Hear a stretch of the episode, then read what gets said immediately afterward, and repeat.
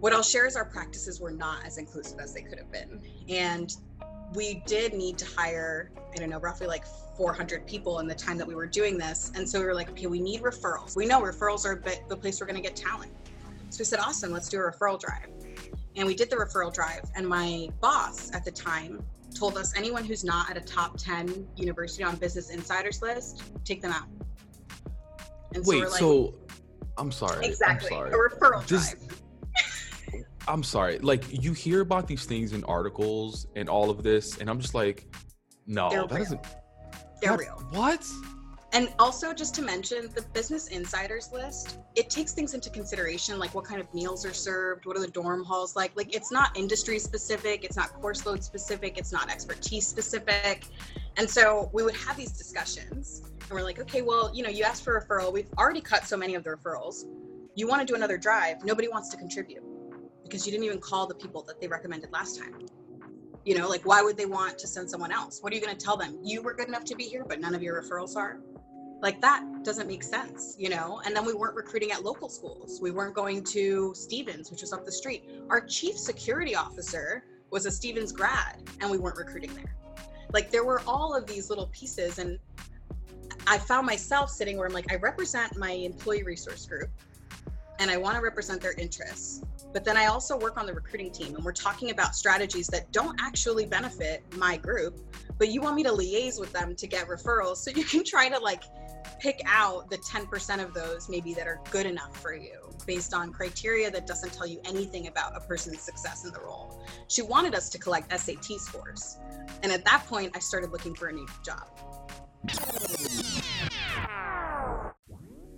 Mi gente, dímelo. What up, what up? Welcome to another episode of the Quien Tú Eres podcast brought to you by Plural. You already know it's your boy Pavel bringing you another special episode with another very special guest. Now, the clip you just heard in the intro is with this week's guest, Victoria. Before we get into the full episode, I want to give you a little bit of background on Victoria. So, Victoria and I actually used to work together while we were both at Facebook. Let me share a little bit more about her though.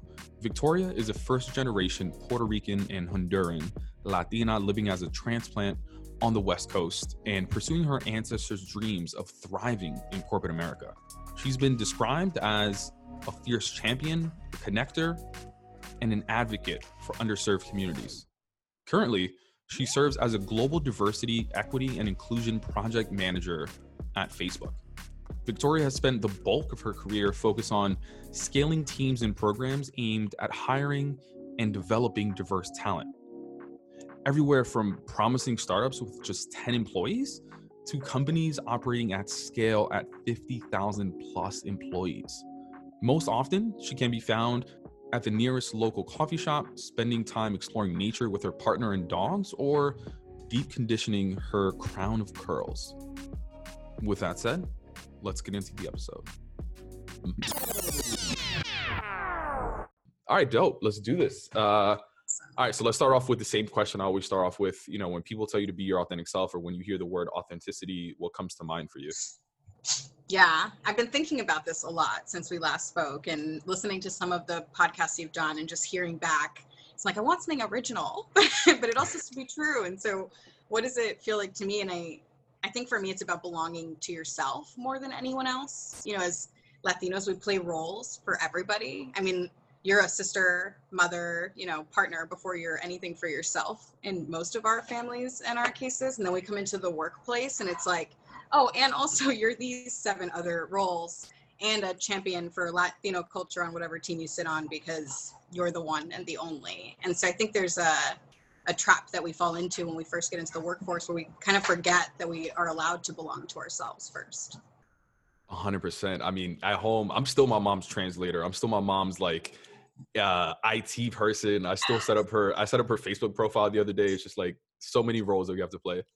Exactly, right? They're like, this isn't working. Why not? I'm like, honestly, I just unplugged it and plugged it back in. I'm not, I don't know what happened. Like, you could have done this. I actually hate when I go to IT. Well, used to go to IT, and then I I felt like my mom because they would tell me so often. It was like, "Did you restart your computer?" And I was like, "No," and then automatically it fixed it. I've never felt yeah. so old. Oh, I always get. Have you updated it? And I'm like, "Mm, probably not. I'm gonna say no. like every time. That's so funny. Uh, wait. So tell me about tell me some tell me about those roles that you played like really early on, like, um, like with even like within the household. Some of those early experiences. Well, I'm the oldest, so there's always, I think, the added pressure of being the oldest in your family.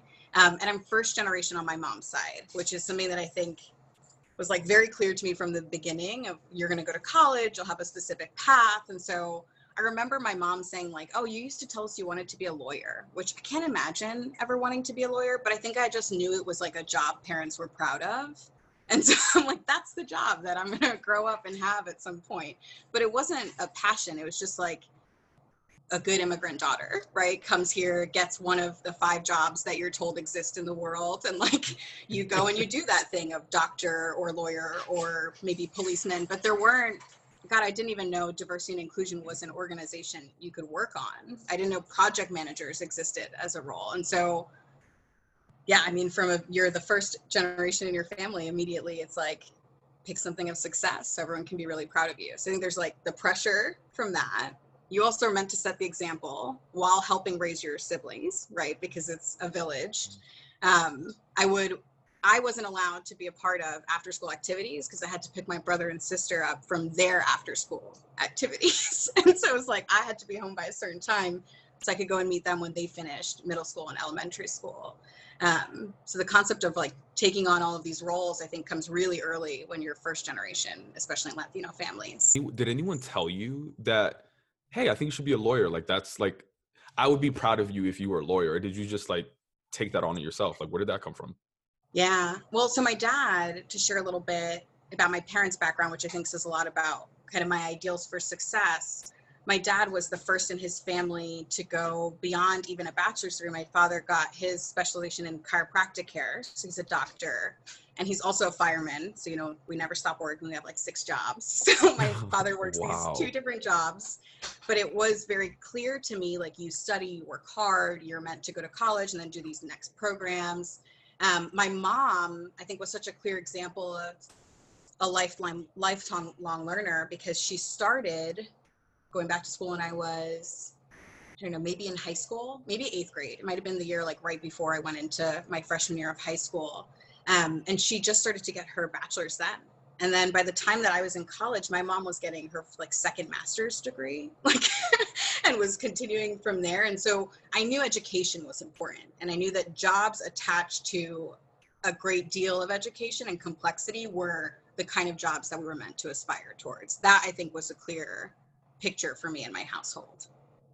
Very interesting. Didn't know that. Yeah, I mean, those are some dope examples to grow up with. I mean, you hear a lot of this like first generation stories. It's it's it's not that story that you hear often, right? It's like they give up so much of where they come from and then they come here and sort of like struggle, but education really like helps set your family apart, I'm sure.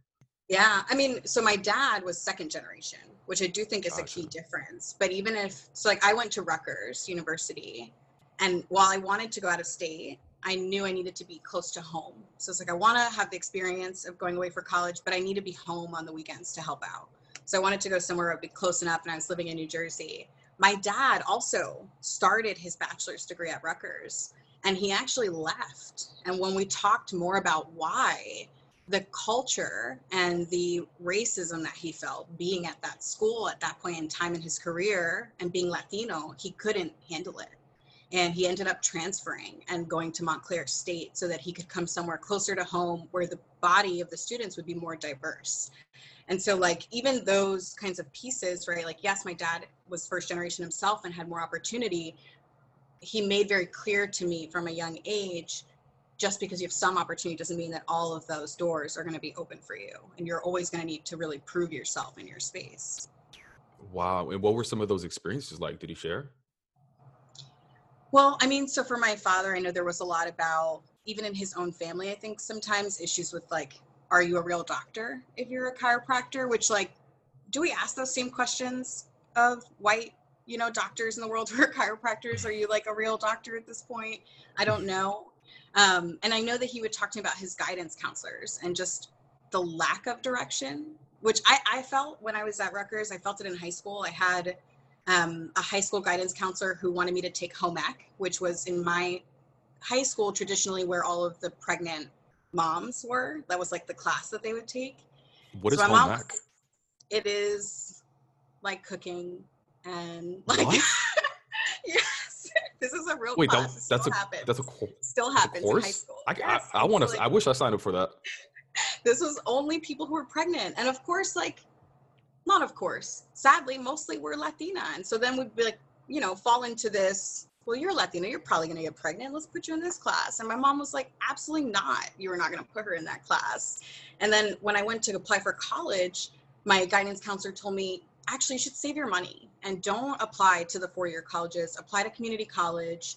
You know after two years of community college you can transfer. You're probably not going to get into rutgers. You don't want this the application fee was like $65 like let's just to be really clear like save my money so that i don't have this like terrible thing. I ended up going to school there. I got into every school i applied to but it's like you know there are people who are going to look at us and make different assumptions about what we're capable of i was really lucky to have parents that could step in and say you're actually not going to set her limitation there That must have been. I could imagine like if my mom told me that at a young at a young age, I would have been like, "Mom, you don't know what you're talking about. That was in your day. Like my day's different. Things are different now. yeah Like, what what Don't was that? What was, yeah. well, yeah, for sure. But like when he gave you that advice, where you just like like how did you take that? And then also then when you experienced it, was that a whole nother reaction? I mean, I can remember experiencing microaggressions or racism from when I was a really small child. And I know, I've, again, I've listened to a lot of the podcasts you've done, and a lot of women talk about this, but I think there is such a importance to talking about our hair that it Mhm. is worth underscoring. Like, I was in maybe fifth grade when I was asked, like, so will your hair stay straight until you wash it? Because I had straightened my hair for picture day, because you know we all do. And, and so then I was like, oh well, yeah, until I wash it, it'll be straight. She's like, so your hair's just dirty every day that you come to school otherwise. I was only in elementary school. Like to be so young and to start hearing that about yourself, and you're like, okay, you're starting to internalize some of those things. I can remember my mom, if you met my mother, just to caveat, she looks like a senator's wife in that my mom is always classy, dressed to the nines, like always hair in perfect place. We're not the same in this. I'm like most often in a t-shirt, but she's just very classy and elegant. And we would go in stores and be followed. And it's like, what about my mother and the way she carries herself makes you assume that she's stealing? And my mom, you know, thankfully I got to experience a woman who called people out for that and would ask directly, Are you following me? I'm a card member at this store. I shop here every like, you know, she wasn't afraid to call that out, but I experienced it. We went when I was in high school and we looked for jewelry. I remember being in a store and they followed us and we I really wanted something from that store, but mom was like, no. Like if people treat us like that, we don't contribute to their business. You know, if people make those assumptions, we're not going to be shopping there. And in the inverse, they also taught me a lot about how to show up, which has a benefit and a curse, right? So that I Yeah. could assimilate into different places and people weren't going to call me out for certain things. My dad was very clear of like, you're not going to wear ripped jeans. There's not going to be holes in your clothes. I don't care if that's in style. Like you're going to look a Mhm. certain way when you show up places. My mom grammar like was ingrained in me as a child. You don't I don't call my mom ma. That would like not have flown in my house at all. That is your mom. Talk to her in a certain way, but it was really clear to me like hey, the world's going to be very hard. You're seeing it firsthand even as a small child, right? You do start to pick up on those things of like things are different for me than they probably should be and then also they were like here are some of the things i think that are going to help you and Yeah. while some of those practices i think now might feel outdated to me Mhm. because i'm no longer in a place i have the privilege of not needing to assimilate in every room i'm in which my mom didn't have you know that wasn't a privilege afforded to my parents and their generation and in what they were trying to accomplish at the time that they were trying to accomplish it Yeah, that reminds me so much of my grandfather. He, I mean, I say this all the time, but like he used to go to his friend's house for a drink, like on the weekends, right? Like on a Friday, and it was like an apartment. It was like four people max, just a bunch of bros getting some drinks. You know what I mean? And he would go in a full-on suit with like a top hat, like feather in there, and like dressed to the nine. Like to your point, right? Like like he's running for office or something, right? And Mhm. and I would always wonder, I'm like, why are you doing that? And he would always tell me, you know, not exactly like this, but long story short is like he wanted to present a certain image of himself so that people don't automatically judge his character. You know what I mean? And he always Mhm. he always ingrained this idea of like people's perceptions of you is like the first thing that they see is that that's how they're going to judge you. He will often tell me not necessarily rip jeans, but you know, for guys, you know, I was into hip hop, so he'd be like, "Do you see CEOs wearing do rags? Do you see presidents wearing do rags? No. Do you see them sagging their pants? Do you see them wearing X, Y, and Z?" And he'd be like, "No. Tattoos? Don't you dare. Earrings? Yeah. Don't you dare." So like all of those things. Um, but to your point, like he was doing that because he felt the need to assimilate for so long, and now like I'm in a privileged space where like I may not need to assimilate as much. Have you had that Mhm. conversation with your mom as well, as far as like why she was dressing that way? It's interesting. A phrase I heard a lot growing up was "dress for the job you want." Like that was that was kind of the way that my parents gave that message, right? And so then I yeah. that made sense to me to a point. I worked out of college at a trading firm. Everything's very Mhm. hierarchical, right? I had to dress in a dress suit every day, heels, makeup done. I remember I used to wear in the winter. I just started working in New York, like leggings underneath my pants because I was too cold and I didn't. I wasn't used to like being outside all day long. In New Jersey, we drive everywhere, and so I my boss came in the bathroom one day, and I guess she could see I was like changing something underneath where it was open. And when it came out, she was like, "What are you doing?" Which also, like, did you need to ask me? In the bathroom. Like, why are you looking under the stall? Yeah. Yeah, and I was like, oh, I'm, I'm really cold, so I wear leggings, like to keep myself warm. She's like, it's really strange. Don't change in here. I was like, oh, okay. Like I need to be a very. It was a very corporate. My boss used to make grown men cry, and anyone who had to give her bad news was like really nervous and anxious and like did not want to have to deliver that to her. So it was very, very tense. Like go and work for her and have that experience but I had to be again like dress the nine. You represent the company. Like you need to do things a certain way. I hated it that job. I was there for one year, and at the end of the year, I think I was calling my mom probably every week crying. I'm like, "Mom, I hate my job. My boss is terrible. Like everything is terrible." And she was like, "Finally, honey, when I ask you about your job, I don't care about your work. I'm actually asking about how many jobs you've applied to. Like you need to find another job." But me, I was like, first job out of college. I wanted to be a mm. success. I wanted to prove I could make it in the city and do all these things. And so I started working from there at a startup firm, and it was only 10 people. And so I went from suits every single day, heels, makeup done, to wear a t-shirt. I don't even care. like, here's your laptop. Just get the work done. Like no, no one cares what you look like here. Yeah. And yeah. I went to my next startup after that, and it was the same thing, and except more. Like people were totally themselves and owning it. And so now my mom would say to me when I would come home from work and I'm visiting her and I'm wearing a t-shirt, she'd be like, honey, dress for the job you want. I'm like, I am. It's an engineer. like that is the job I want. Which My is like mom- a fun way of that conversation happening, you know? yeah, my my mom thinks like my job's a joke. She was like, "There's no way you have a real job dressing like that." And then she she Oh. sees uh she sees the CEO on um on like TV. It was like, "Is your boss wearing flip flops on TV?" And I'm just yeah, it's hilarious. Yeah, I mean, my mom came into the office in both companies that like I've worked at that were major tech firms, and she walks around and she's just like, "It doesn't look like you're working. You're all just on the computer. Like, what are you doing?" She's like, "The I don't. Everything is built. Like, what? There's just like such a gap, you know."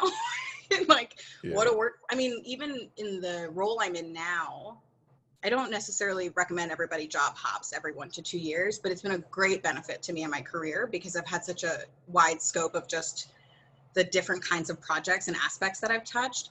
For my mm-hmm. mom, that is terrifying. And every time that I've come home and said, I got a new job, like while you think your parents are going to be excited, my mom's like, What was wrong with your last job? You're always doing this. Like, just put your head down, keep one job, Victoria. You don't need to keep switching. They're going to think that. I'm like, Who's going to think? I don't yeah. understand. This is a benefit. I got a better job. And it's just, it doesn't make sense to them. You know, they're like, that's not for them to stay in one job and me job hopping. It doesn't make sense. And like, I've had such cool experience because I've been able to work this way. And that's, I mean, probably something my mom and I won't see eye to eye on immediately, but eventually might make more sense. Oh, my mom is the same way. Like I recently told her that I'm gonna switch jobs, and uh yeah, her her whole thing is about like the idea of loyalty, and like she stayed at the same job for like 20 years, and then I was like, all right, mom, well, like, how much increases did they give you pay wise every year? They was like, oh, you know, couple here and there. Like some years she didn't even get a pay raise. You know what I mean?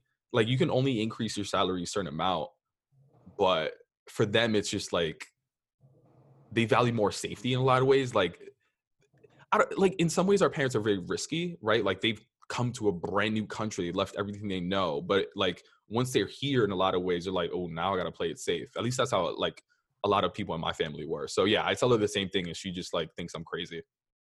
I, I feel like there's a lot of like put your head down and just don't mm-hmm. fuck it up. Like yeah. you know, like I feel like that's there's a lot of that we're lucky to be here sentiment that happens in our community. And it's mm-hmm. interesting, I sit on kind of like a let's say volunteer because it's certainly not what i'm paid for but a volunteer committee that focuses on latin careers in the workplace. And we talk about like hey what are we doing to really help fill the gaps for our community? You know i took a certification course yesterday. We're talking about organizational theory. Like i've never heard of these things before. And, and yet everyone else in that room was like yes organizational theory. Yeah. That's that's the next thing on this list. I'm like i don't even have this kind of training to be coming into it but sorry i just got lost in that quick thought because I thought about the certification course. So, where are we just going down? Um, oh man. Uh, being risky, our parents being risky. Oh, and, our but parents. They're playing it. So, yeah. So there's this idea, right? That they come here, they do risk it all, but then we're like, we can't lose this opportunity. We we got yeah. this. We should be so lucky. And then I sit mm-hmm. on this careers committee, and it's interesting because you would think, oh well, all of these people are already pretty far in their career. We must certainly know our worth certainly be comfortable saying that we belong here. Like, certainly all of us know that we're not lucky to be here. But when the pandemic hit, the immediate conversation in that room was, I feel so lucky. I feel yeah. so lucky to be here. I'm so lucky I still have a job. I'm so lucky. And I'm like, I want to challenge all of us for a minute. Why? You know, at a time where there's such a focus on diverse talent, because that is the way that you build the best products, hands down. All the other warm, fuzzy, this is amazing, incredible work aside, this is how you build the best products. Like that is what is most important. And then we look at just what is happening throughout these organizations. It's just we're not, I don't know. It's it's like we're not ready as an organization because we're saying diversity is important. And I think it is. I think everybody cares about this. But when we actually say what do people need? Where are the gaps? How can we lean in? Right? We often end up in this place of like, don't you have enough? Like we already gave you all these things and you have this job and you have these resources. Can't you find them yourself? Like can't you figure this out on your own? And so we then are like oh man i'm lucky to be here. I just have to figure this out and catch up to everybody else. But this is an important time for dni so how many companies are all trying to hire diverse talent are like i need to have a diverse workforce to produce this product but aren't ready to talk about inclusion aren't ready to make sure that we have the support in place for those people so that when I come to this job, I don't feel lucky necessarily to be here. Sure, I, am glad I'm here. I love this company, but I want to feel like actually this company's pretty lucky to have me. Look at this incredible mm-hmm. skill set I bring. Look at all of this talent. Look at the resources. And now I can take what they've given me and go exponentially farther. But we're like still in this space of I know what I need, but I don't want to ask for it because I'm lucky to be here. And the company, even though DNI is important, you know, they're also kind of saying, I'm lucky to be here, and that we're not ready to talk about both. And you can't have diversity without inclusion, it will fall apart just every single time. 100%. Yeah. That was working I've, in a way I can say. like, how do I say that big, overwhelming thing? But it's just, if you don't have inclusion, people can't be themselves. And then what is the point of having a diverse workforce in the first place? Hundred percent. I mean, diversity is obviously the first step, right? It's just getting the foot in the door for those individuals. But once you're there, it's it's rough. It is not easy. Um, I'd love to hear about your experience as well. Speaking about inclusion, like even that first job, you mentioned like even at a young age, you struggle with um, identity and authenticity, something as um, as natural as your hair, right? Like going mm-hmm. into that first job, what was that experience like? And you wanting to be yourself, but then you know dealing with like societal norms of professionalism yeah Ooh, well what i can Ooh, share is well. I'm like that's a big one when i when i met my partner um i was 17 and he Shout thought I was Italian. Yeah. he thought I was Italian because I had red hair. It was straight every single day. You know, I have freckles. Like I speak and this is something that we've talked about. He's like, you spoke English so well. I'm like, there's a little bias that I'm hearing. in that sentence. But you know, like he didn't he didn't even know that I was Latina. He hadn't seen my curly hair even when we first started dating. So then going into a first job, you know, you hear and we're raised this way. Every special event, where are you? If you're a girl, you're at the Dominican hair salon. They're putting your hair in Mhm. rollers, then they're blowing it out. Like which is an interesting thing in itself when you think about the place of culture that the hair salon is, but you end up sort of erasing part of that culture in the process. And so you're raised on this like if you want to look good for a special event or look professional or look uh, etc. right? You straighten your hair. And so when I got into my first job and I was definitely straightening my hair, you're like thinking about okay, what do other people watch? Not to mention everyone was older than me and white. So I had no idea what references they were talking about and we would go to lunch and like I don't know what anyone is even saying right now. I don't I don't know what show that is. I'm going to be honest with you. I've never watched Seinfeld. Not one episode. I I don't know anything about that show. Older white people at my job love that show. And they talk about it all the time. They're like, "Remember that episode on Seinfeld?" I'm like, "No." Yeah. The I'm not gonna lie. it, it doesn't become more clear. I I love Seinfeld. That's one show I actually actually really love. But but I get it though. There are there are certain things, especially those lunches where you're just like trying to join on a conversation, What but you I can't. say? I yeah, I get it. Well, and then it was interesting. I went from that to um, a startup. We were like, I think I was employee 150 when I joined that company, and I stayed through an acquisition with through going to over 2,000 people. And so I saw us trying to build culture and wanting to be inclusive because we're a startup. Um, and so we had employee resource groups, but we didn't know how to use them. So we were an e-commerce platform. Mhm. And one of the things that got raised was like, hey, you have all your Spanish food listed as Mexican. Like, that's not factual. These are not all Mexican cooking ingredients. They are from other cultures in the diaspora as well. And so, like, then there was an opportunity. Okay, how can we come in and bring this feedback to the business and actually say, hey, we took a look and here's some of the things that we're finding. And they were like, all right, help us find more things, which was great. But you also run the risk of becoming like, you know, the token, we take it to this group and you tell us how it's going to land with all of your community. And we're like, okay, well, we're a subset of a really large diaspora of what the Latin community actually includes. So we can give you some advice, some perspective, but we can't give 100% of what employees might feel. And then for me, I played a very interesting role because I was launching the employee resource groups with one of our coworkers. And so it's this space where you're trying to give everyone else room to talk and to mm-hmm. be inclusive and share, but you need to be very aligned to leadership. And so there can be like a very big disconnect. And for me, this came to head when I was doing university recruiting. What I'll share is our practices were not as inclusive as they could have been. And we did need to hire, I don't know, roughly like 400 people in the time that we were doing this. And so we were like, okay, we need referrals. We know referrals are the place we're going to get talent. So we said, awesome, let's do a referral drive. And we did the referral drive. And my boss at the time told us anyone who's not at a top 10 University on Business Insiders list, take them out. And Wait, we're like, so I'm sorry. exactly, I'm sorry. a referral Just- drive. I'm sorry. Like you hear about these things in articles and all of this, and I'm just like, no, They're that real. doesn't. They're that- real. What? And also, just to mention, the Business Insiders list, it takes things into consideration, like what kind of meals are served, what are the dorm halls like. Like, it's not industry specific, it's not course load specific, it's not expertise specific. And so we would have these discussions, and we're like, okay, well, you know, you asked for a referral. We've already cut so many of the referrals. You want to do another drive, nobody wants to contribute because you didn't even call the people that they recommended last time.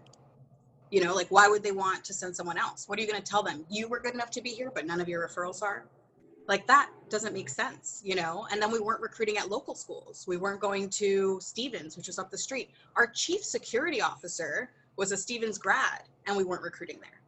Like there were all of these little pieces and i found myself sitting where i'm like i represent my employee resource group and i want to represent their interests but then i also work on the recruiting team and we're talking about strategies that don't actually benefit my group but you want me to liaise with them to get referrals so you can try to like pick out the 10% of those maybe that are good enough for you based on criteria that doesn't tell you anything about a person's success in the role. She wanted us to collect SAT scores. And at that point, I started looking for a new job. because they're they're really when we say SAT scores, right? Like it's actually let's weed out more of the people who didn't have access, right? Because you're already gone through four years of college. Your SAT score shouldn't matter. For people who are in socioeconomically poor situations, not just Latinos, anyone who's socioeconomically in a bad space, you're not taking the SAT seven times with a prep course and waiting until you get right. Like you have a waiver, you get to take it once, maybe twice. You didn't take a prep course. If you did well enough to get into that school, you're probably much smarter than your counterparts who had tons of prep. Like Yeah. the idea that we would use that to delineate talent to me is an example of how we continue systemic racism in some of our practices without being able to pinpoint like that's exactly what's happening. Yeah.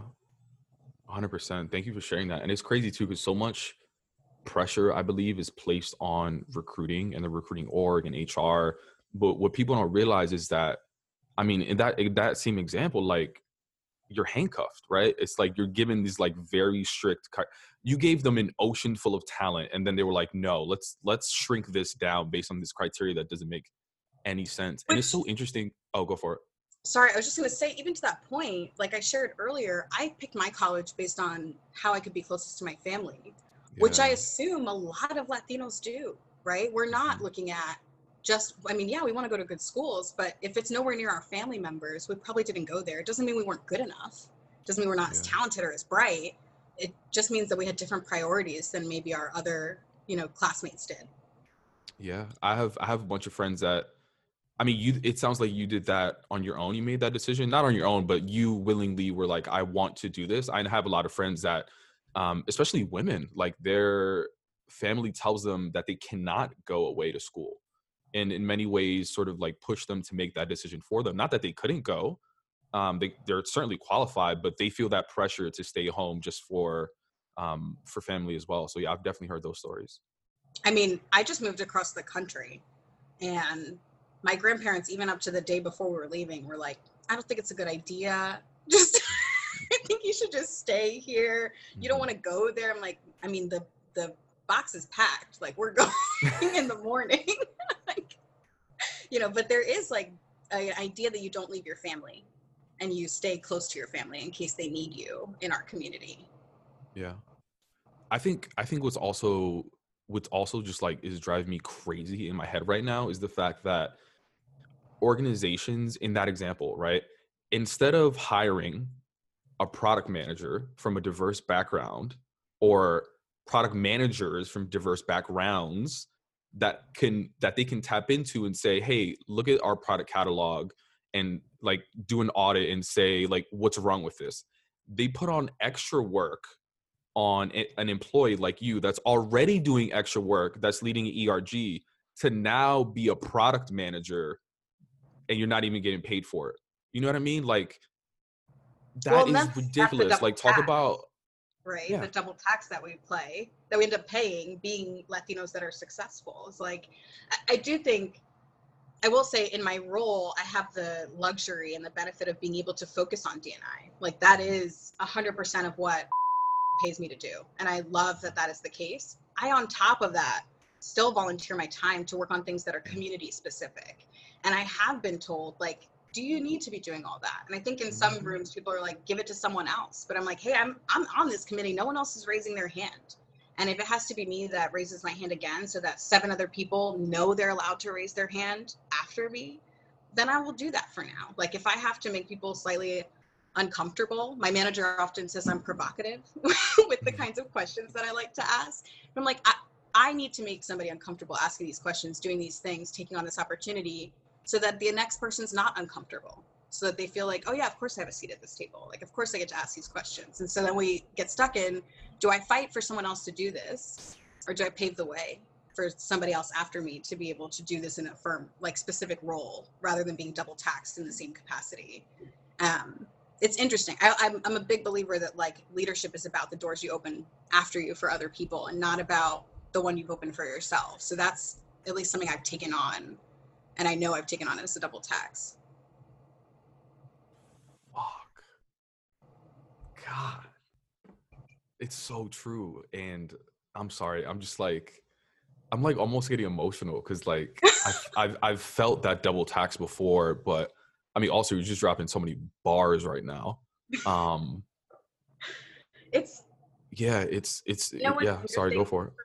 No, no, sorry. I'll just share. I I can remember when I was at I was trying really hard to build the DNI function out with other coworkers. It wasn't 100% on me, but we were startups. That wasn't the priority. What they did let us do is go to functions and like, hey, go and learn what the best practices are, bring them back. And I remember being at a conference. I think I've told you this story before, and it, it is something as simple as hair, but it makes such a difference. The woman on stage had beautiful curly hair. I want to assume she was Dominican just because of how gorgeous her curls were. And I feel like typically Dominican women have this like beautiful head of hair, but just beautiful. And she was sharing about like, hey, I used to get really fucked up haircuts because I would show them what's in the magazine and they would do it. And then I would wash my hair later and look crazy because that's not what curly hair looks like. And I thought, wow, not only is she on the stage in her hair, but she's talking about it and talking about the disservice that society has done us by not providing examples of representation in our culture. And that was such an aha moment for me of like, I don't need to be changing the lives of every single person, but I can do small things that maybe are uncomfortable for me. Like I happen to hate public speaking, but I do it quite often because that's going to give somebody else the room to say like, oh, I could do that. Like that could be me i could do that i could do something even bigger than that you know? I, I didn't have those examples for myself and so it was really important to me that once i found them that i also took on the responsibility of emulating that for other people. We used to um, bring students in from local schools to office in new york and we would do whole roundtables with them and it would be people who look like them talking to them about these Yeah. roles and here are the things that we do and one of the directors for the school actually pulled me aside after one of the sessions and she thanked me for wearing my hair curly while I talked to the students.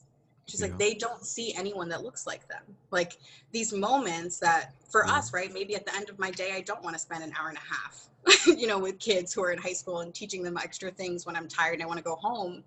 But I don't know what I could inspire somebody in that room to do that would be so much bigger than anything that I've accomplished on my own as myself. And how did how did you get to that point from those early years, like growing up, to even that first job experience, to like where you are now, where I cringed when you said the word provocative, but where you are, you know, this this confident person that you are now. Like, was it one moment for you that stood out? I mean, I don't think it was one. I'll I will say I think there are inciting events that happen in everyone's life that flip a switch for you and you see things differently. Mhm. And I do think I've always tried to live with those kinds of things and morals and like, hey, I'm going to stand up for people and this is going to be important to me. But when rubber hits the road, you know, what do you actually do? What impact do you have? And I cannot just speak up for myself. I need to be a catalyst for my community. Like that has to be the way that I'm entering rooms. And while I have been told I shouldn't necessarily take this approach, typically in my job, what I do is I say to myself, if something is off and I want to ask about it, do I think asking about it will get me fired? And if I think it will get me fired, I will probably rethink how I want to ask that question. It doesn't mean I'm not going to ask it, but I need to think deeply about how I want to approach it. But if the worst that happens is someone is like, that was too much, or you can't ask that, or we don't have the answer, I'm going to ask the question. And everyone in the room might be a little bit uncomfortable, but I was a little bit uncomfortable when I first entered all of those rooms, and I have adapted. And I think that we can ask the same of our colleagues as they interact with us, and we show up as our authentic selves and own the space, you know? Uh, even in that year, the manager I had, I remember her asking me, we were having a big conversation about inclusion and diversity and my experience and why does this matter? And she was like, and she's an incredibly supportive, one of the best managers I've ever had. She looks like a model. She's tall, she has beautiful, long, flowing red hair. She dresses excellent. All of her shoes are gorgeous. And so we're sitting and we're talking, and she's like, Do you really feel like you have a different experience here, like here specifically, than I do? And I appreciate that she asked me the question because she asked it really wanting to understand, like, what are the real differences? And I was like, Do you ever walk in a room and you're the only one? Just ever? She's like, No, I don't. I was like, That's just for me to sit at the same table as you, let alone for me to disagree with you. Like, Mhm. that is my experience. If I can, I can boil it down just to that for you. When I look around, people don't look like me, and sometimes even when they do, they don't speak up for me and for my community. And so, like, how do we start doing that more and more over time? Again, I think it's something I was always taught. I think my mom really ingrained in me: you help out others, you look out for others, and either we take every opportunity to move ourselves forward, or we're wasting time. You know. Yeah, no, I appreciate that. And yeah, like you can't control other people's perception of you. Like you can dress up like your mom, like you're running for Congress, right? And people will still have a certain perception of you, but all you I can mean- control is is how you show up, right? Yeah, I was just I was I'm laughing because I think about when I was in high school and in elementary school, my mom was the person who dressed me more. Like, here's what you're gonna wear. Oh yeah. and my friends, uh, my I remember one friend specifically would ask me or tell me like, "You dress white. Like, why do you dress like that? Like, you dress white, and or you talk white." Like, which was very interesting for me. And and I was gonna ask about that. Oh my goodness. I mean, so one, the dress white. I'm like, did I miss some kind of sign outside the mall that said like no spics or like what why can't I what are you all talking about dress white? Like you all own a certain store or like what is the concept here? I don't under like it just didn't make sense to me. It does now, obviously, but as a child, this is just my clothes. Like this is what my mom bought. What do you mean? like what's wrong with this? And then speaking white, I mean, that's just the part that's like deeply, deeply offensive, right? Is the like mm-hmm. meme or the idea that we're not intelligent enough to speak the English that Americans speak. and I'm like saying that very specifically because even English in this country is so poor at times. And then we think about like, I mean, I've worked jobs where people tell me to my face, your English is so good. Like, like, well, it's the only language I speak. So I hope so. Yeah. It's like they like if if you don't speak like Sofia Vergara, then in Modern Family, they're just like Everyone's Like- image of what Latinos sound like. right. Yeah. And how how have you gotten over it? I mean, you probably still get some of that till this day, right? Like people are surprised about like quote unquote, oh my gosh, she's so well spoken. Mhm. That's it's an interesting one. I will say the well-spoken piece I've learned that people underestimate me. And I like to think that I use that to my advantage. What I do think is interesting and gives me pause is when I come into a new role and people are blown away. And I don't mean that to compliment myself, but I know my own gaps. And so I'm like, I know I'm good at my job. I wouldn't say I'm at mastery, right? I think you need a certain number of years of experience and practice before you can say mastery. So when I come into a new space and people are like, this is amazing, there is a part of me that still wonders, amazing or amazing for me? Like Mm. when you say that, what do you mean it with? Like, are you still surprised because I can put words together? Or, or is it this is actually amazing work because I've grown up hearing, you know, you speak really great English or like you're so well spoken or and then the flip side of that is like the provocative piece, which I know you're like I cringed a little earlier. I mean, I recall I had a manager and I was leading a body of work for my team. And it's one of these things where like multiple pro- teams might be working on the same project, but it's a little bit different depending on each team because there are nuances. But we wanted to standardize some more of what we were doing. And I'm sitting in this meeting. This person is clearly trying to own the work. Like it's very important to them that they're going to own all of this work. I don't care who owns the work. I care that it gets done. So we're sitting on this call, and he's like, I think we should meet every week for an hour. I was like, sorry, what do we want to meet about in that hour every week? It's like, oh, just to check in on X, Y, and Z. And it's like, okay, can we maybe have a standing meeting that we agree will cancel if we don't have an agenda? Like, my team is behind on their goals. We have all these projects. We just can't commit to a weekly meeting that has no agenda. Just like that. It's not, I don't mean it to be offensive. It's just, this is what I can, can and cannot commit my team to doing. And we left that meeting. I thought it was a fine meeting. My manager pulls me aside during happy hour that day and she's like, I got to talk to you. So I was like, what's going on? So she's like, I got some feedback on you today. And I was like, okay, like, what did you hear? She goes, I heard that you were being really aggressive in the meeting. And I was like, I'm, you heard what? And she's like, yeah, I heard that you were being really aggressive. You didn't want to collaborate. You didn't want to be a teammate, all these things. And I'm just like trying to, first off, I was still trying to figure out what meeting she's talking about. Because in my mind, like everything was fine that day. So I'm like, what, like what meeting? Did I tell somebody off? Like, I can't remember. And so she tells me which meeting. And I was so surprised. So it's like, I'm sorry, they used the word aggressive. Like that was the word that they used. I want to be specific. She was like, yeah. And I was like, I'm five foot two. Like, are you physically intimidated by me? Like, you know, I'm the first person in this office every morning. I say good morning to everyone. I bring in baked treats every other week. I say good night when I leave the office. I always offer to help what about me was aggressive in that conversation? And if my white male counterpart had said the same thing, I can't attend a meeting that doesn't have an agenda weekly for one hour, would that have been aggressive or would have been sensical? Like that's yeah, that that makes sense. What was more painful for me is the person who gave the feedback was a person of color.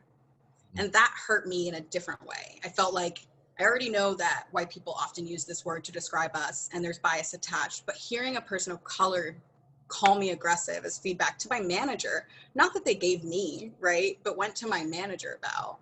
It's like that's that doesn't sit well with me. And so I, I had to leave that day. Honestly, I was not in the space to like have a mm-hmm. conversation. I was like, I'm gonna go home, come back tomorrow.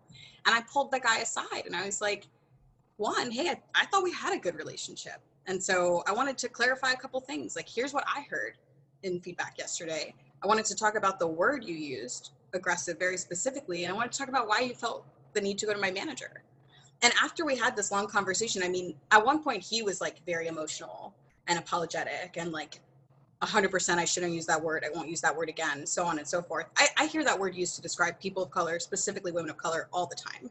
And I still mm-hmm. have to say, like, I wouldn't use that word to describe that person. And I work in a mm-hmm. space where we're supposed to be aware of these things, you know. But mm-hmm. it was it was just very very interesting to sit in that room and hear that and then have that conversation with him. I thought it ended there. We came to a good place. And then months later, I was up for scope increase. So, not like an actual job change, but I was going to take on additional work to lead that I had really already been doing. I think you know this already. everything is lagging, right? Like you've already been doing it and then you get the title. yeah, yeah, and yeah. So, so I was already leading this work. I interviewed for this role. And at the end of my final interview, the person was like, 100%, we're going to give this scope to you. I had mapped a plan for the half. Here's how I'm going to mentor everyone in this program. Here's what's going to happen for them. Here's what we're going to deliver. I came around the next week and they announced someone else. Wow. And I was shocked. And so I went back to that person and I was like, hey, can you give me some feedback? And she's like, you really should talk to your manager. So I talked to my manager who left the company like a week later. But she tells me, well, you know, I wasn't sure you were ready for this kind of leadership given some of the feedback that we've gotten around how you can be aggressive. And I was so taken back because I it was months later and it's something that I resolved that like was brought to my attention. I talked through it, was resolved, we felt better about it. So I was like, can you tell me like and this is my i should clarify my manager skip now who's giving me this feedback and so I'm like can you clarify when you got that feedback about me. And she's like well i don't want to give specifics away which is like i already know what we're specifically talking about here. We might as well have a honest and frank conversation. Like you're not hiding details. And so she basically was just like yeah i heard that you were aggressive in this meeting. And i was like i want to be the employee that sits in front of you and takes the feedback in and just like implements it tomorrow. And she's like yeah so do that I was like, but I fundamentally disagree with what you're saying to me right now because I don't know myself to be an aggressive human being. And the situation that you're referring to, I've worked through with my colleagues. So if there are other instances that you can think of that we should discuss, I'm happy to do that. But I would really appreciate if people stopped using the word aggressive to define me. I think it's really hard to counter. Like you can't even argue for yourself without almost like making that true about yourself because you chose to defend. And so it was just an interesting moment for me to be at the company we're at. This is the best place I've ever been in terms of mm. experience mm. as a diverse person. But to so clearly, like, you know, see the through line of what happens when we use words like aggressive or provocative to describe Latin women and how that can follow you in your career, not even just in the one moment where that is happening. Yeah. No, it, it is wild because it's not just about that one incident, which to your point, like you resolved and had a whole conversation about like it stuck with you all the way and affected the bag. You know what I mean? Um, yes. it's wild too. Like I've been labeled as aggressive as well at Facebook. I can't even imagine you as an aggressive person. Yo, the crazy part is was that they were like, I, it, I was in like a team meeting pretty much. Like we were like going back after a meeting and like the team was being aggressive with me. I was like, yeah but then like my comeback was like the aggressive part whatever anyway um we're not allowed to react don't you know yeah. that but it's crazy too because like aggressive well that whole like calendar thing that you did right like a white male counterpart that would have been like oh i love how chad is ruthlessly mm-hmm. prioritizing but like we Business get the labels strategic look at him yeah yeah yeah, yeah. not afraid to challenge the status quo.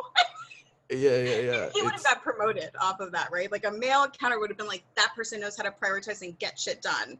But when we do it, it's like, God, don't you want to use a softer tone when you Mhm. like, do I have to? I don't I, I don't consider myself to be aggressive. I think I can be very direct and I'm not afraid to ask hard questions. But again, we reward other people in the business for those same characteristics. Yeah. No, I agree. Um, and I know we're almost at time, so I'll wrap up with this final Okay. question. Um, as you look forward, you know, as you continue this journey, what's one thing that continues to empower and inspire you to continue being your most authentic self? Yeah. Hmm.